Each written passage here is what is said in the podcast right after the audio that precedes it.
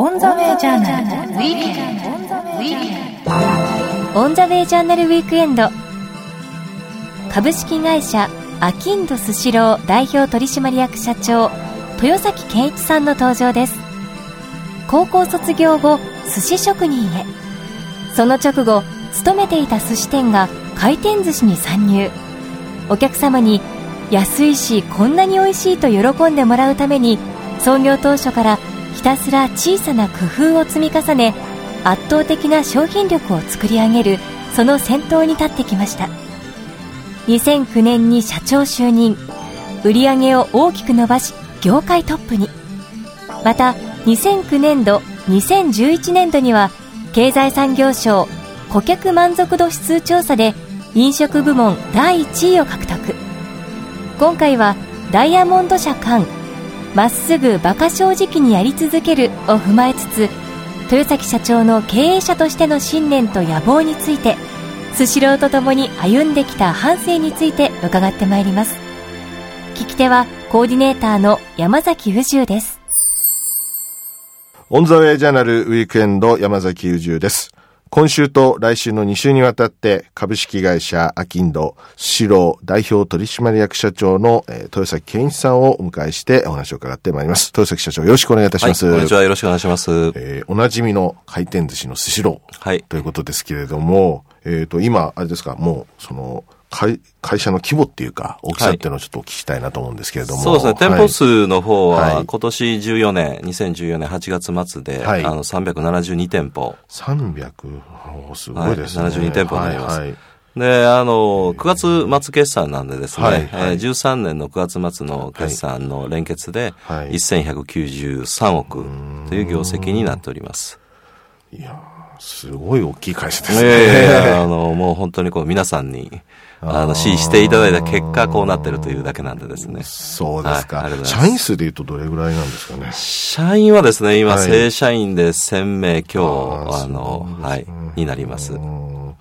なんかもう、こう、寿司を一般のこう、ものにしたっていうのがまさにその回転寿司じゃないかなって気もしますけれどもね。はい、うん、まあ、あの、本当一番最初というのは、あの、持ち帰り寿司、はい、えー、から始まりまして、やっぱりその握り寿司を、本当にこう、日常的に食べるようになったっていうのは、やはりこの回転寿司が、あの、全国、つつうらうらどこでも今ありますんで、まあそのね、えー、貢献というか、それは大きいですよね。はい、その中でもこう、スシローさんを支持するっていうのは、なんか、まあ、意識的にこう、いろいろ社長のもやられてると思うんですけれども、はい、ユーザーが支持する理由っていうのは何だと思われてます？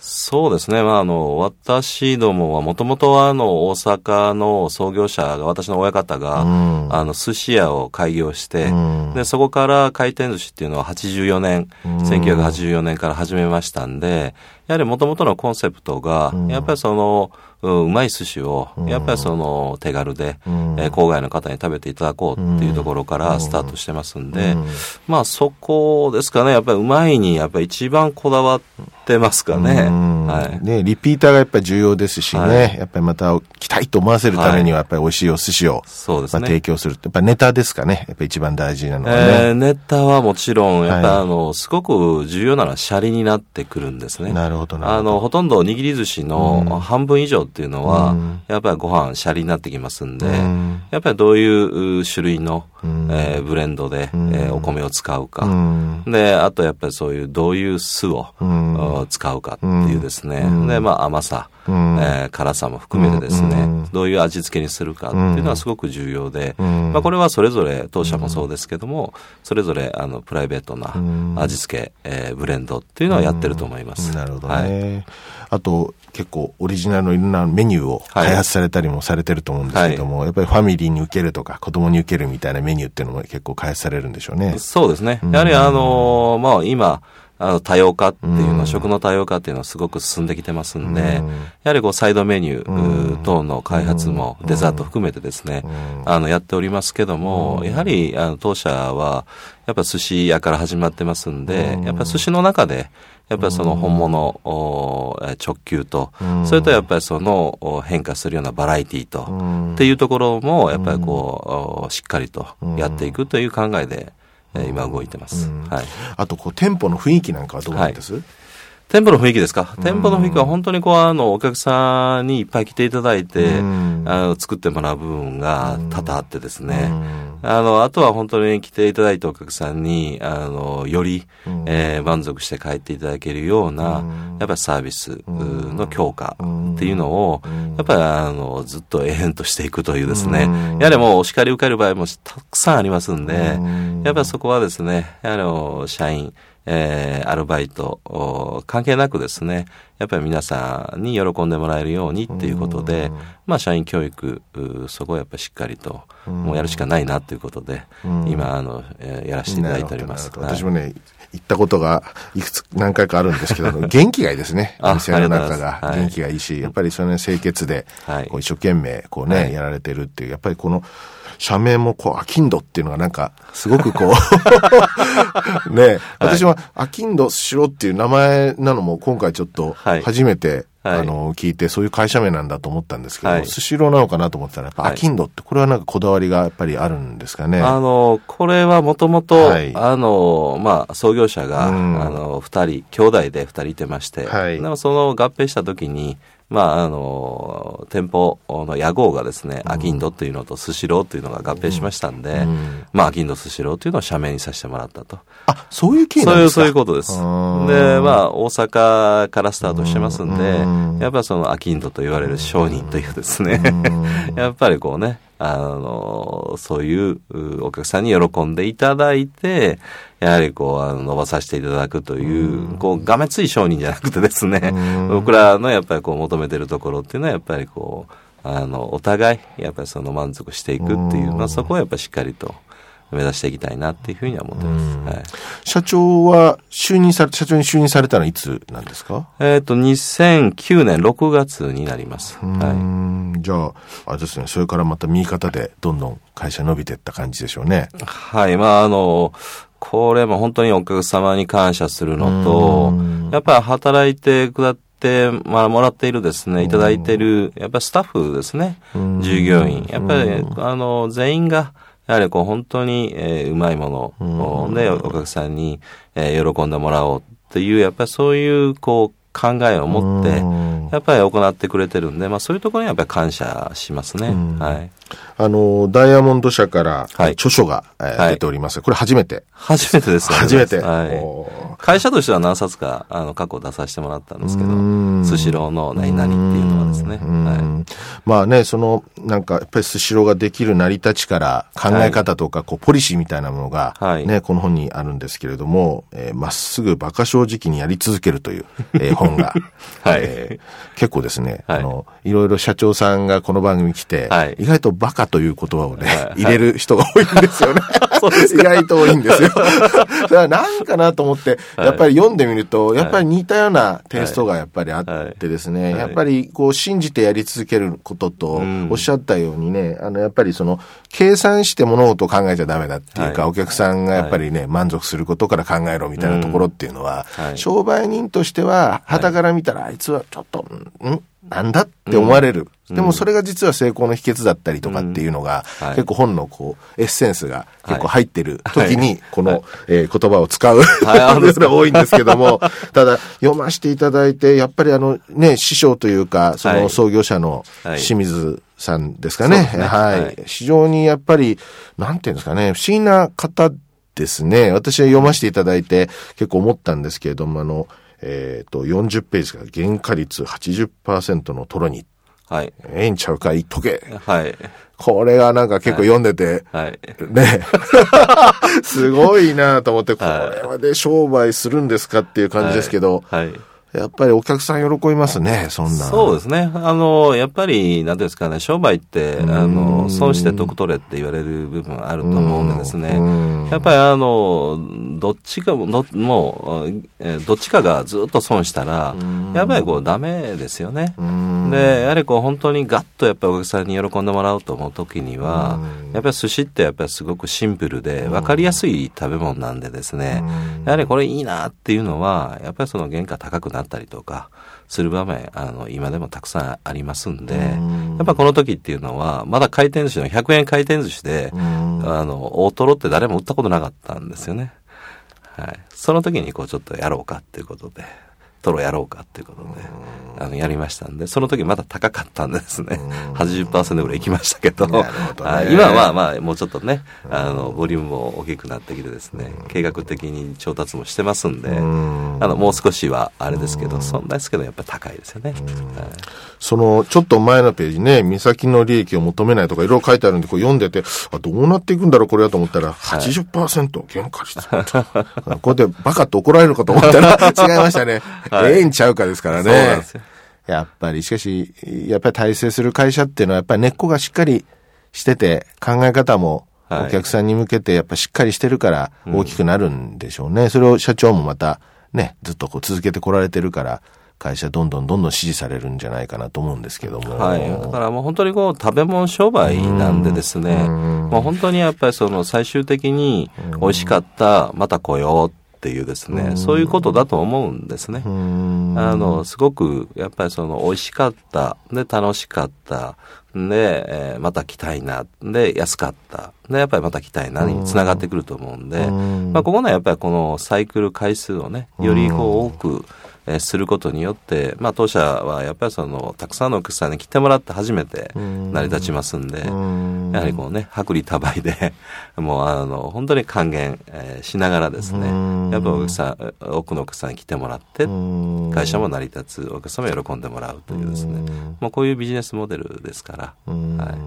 なんかこうこの本読むと、ものすごく安心しますね。スシローさんで食べるのが。あ、本当ですか。ありがとうございます。なんか美味しさの裏付けとか、こう、はい、物事の、やっぱりこう、座った瞬間に、あ、俺らのこと思ってくれてるんだなっていうのがわかるようなね、はい、そういうやっぱりその経営の方針っていうのが、はい、こう裏が結構こんな書いちゃっていいのかと思いましたけども。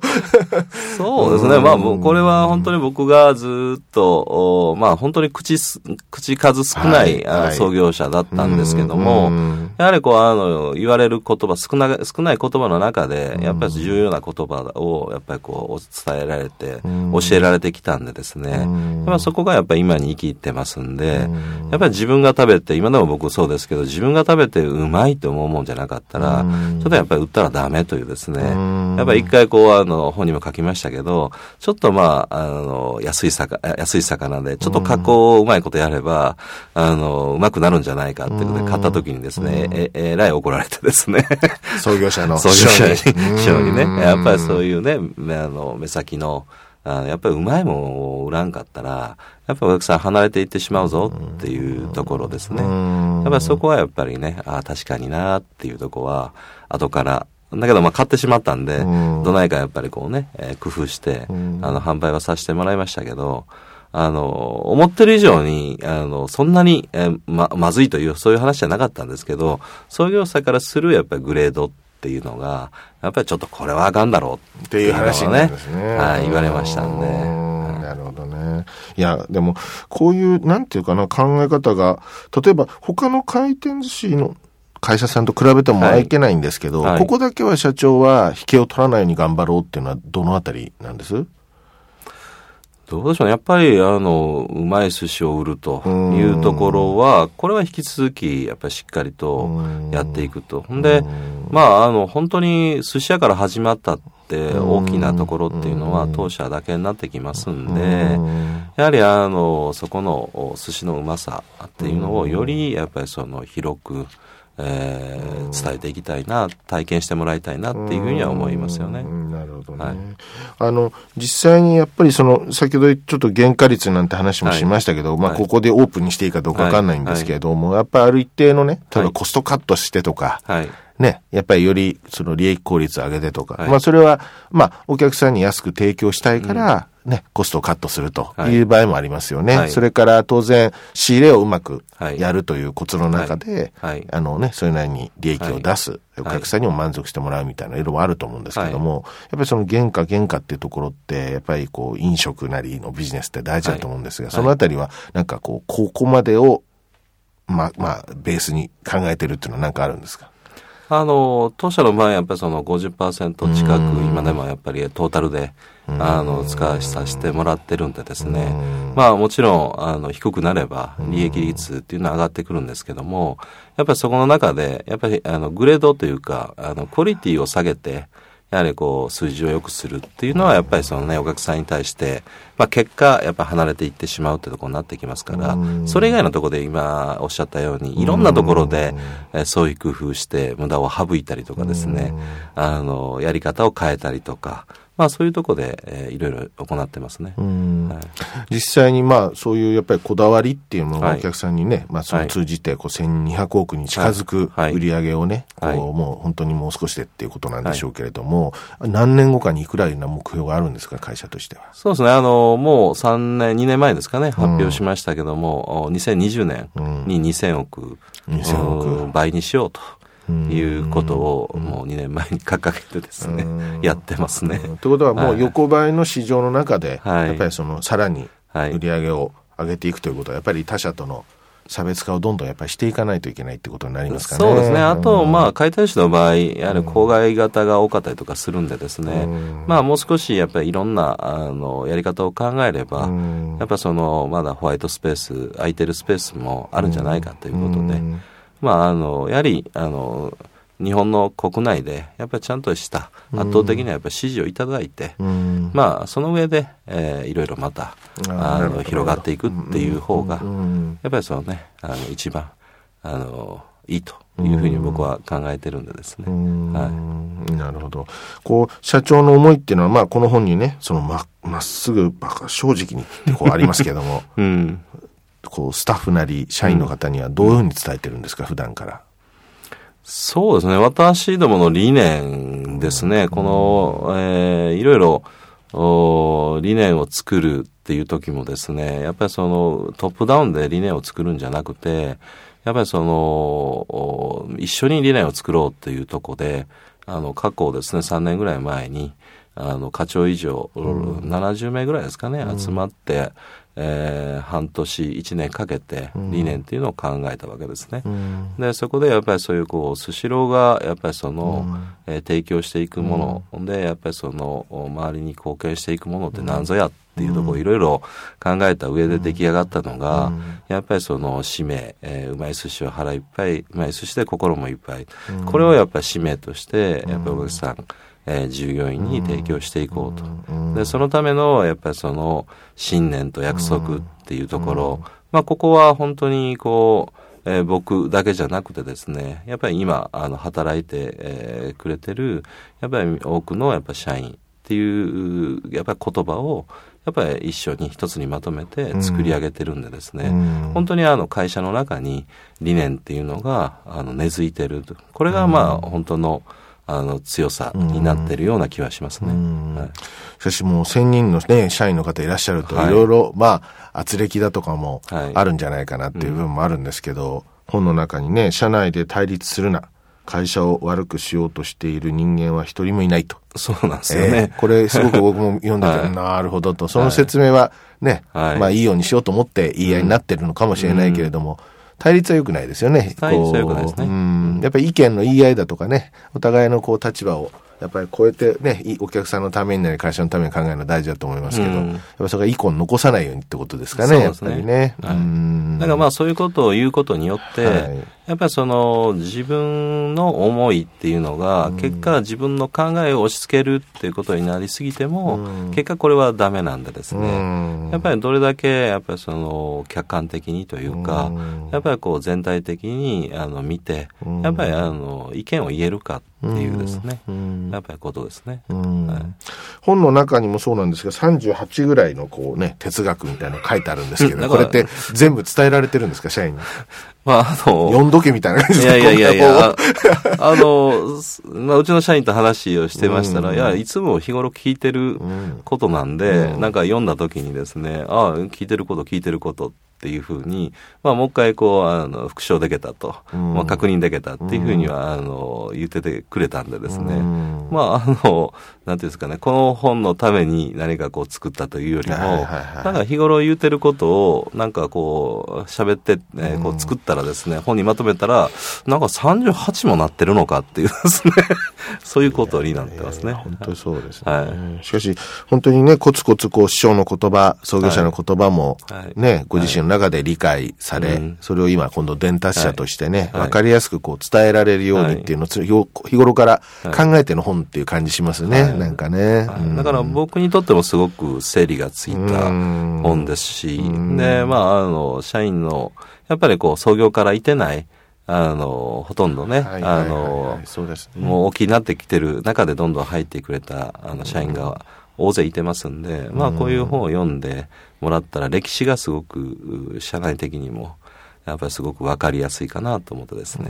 はい、みんな喜んでくれてますね。そうね、はい、あれですか、まあね、社長ご自身もそういう意味ではこう叩き上げでここまで来られてるわけですけど、はいはいはい、この本をこう通じてメッセージとしてね、はい、もう自分の会社以外の人たちに伝えるとするとどんな人に読んでほしいですか、この本っていやーなんかね、うん、僕はそんなにこうあの改めてこう書いたときに、うんなんかこう言われたことを本当にこうやってきただけなんでですね。やはりあの、なんていうんですかね、こう、すごく壁に当たって、すごくやっぱり悩んだりとかする場面って若い時ってすごくあると思うんですけども、あの、乗り越えてみたら、あの、振り返ったら、はい、あれってそんなに低くなかったよな、あの壁は。っていうふうに思えることがすごく多いんですよね。だけどその目の前に来た時っていうのはすごく大きな壁に見えてしまうんですけども、ですからやっぱり本当にこう前を向いてやっぱりその進んでいくとあいうこうやっぱりそういうことを僕は大切にしてたんで、誰に読んでもらいたいかって言ったらあれですけど、なんかまああのね、逃げるんじゃなくてやっぱりそういうこう、えー、前に進めば、うん、まあ道は開けてくると思うんでですね、うん、まあより多くの人に読んでいただければと思いますけど、うんはい、私読ませていただいて、はい、書いてあることはまあ読むとあそりゃそうだわなということがすごい多いんですけど、はい、ただ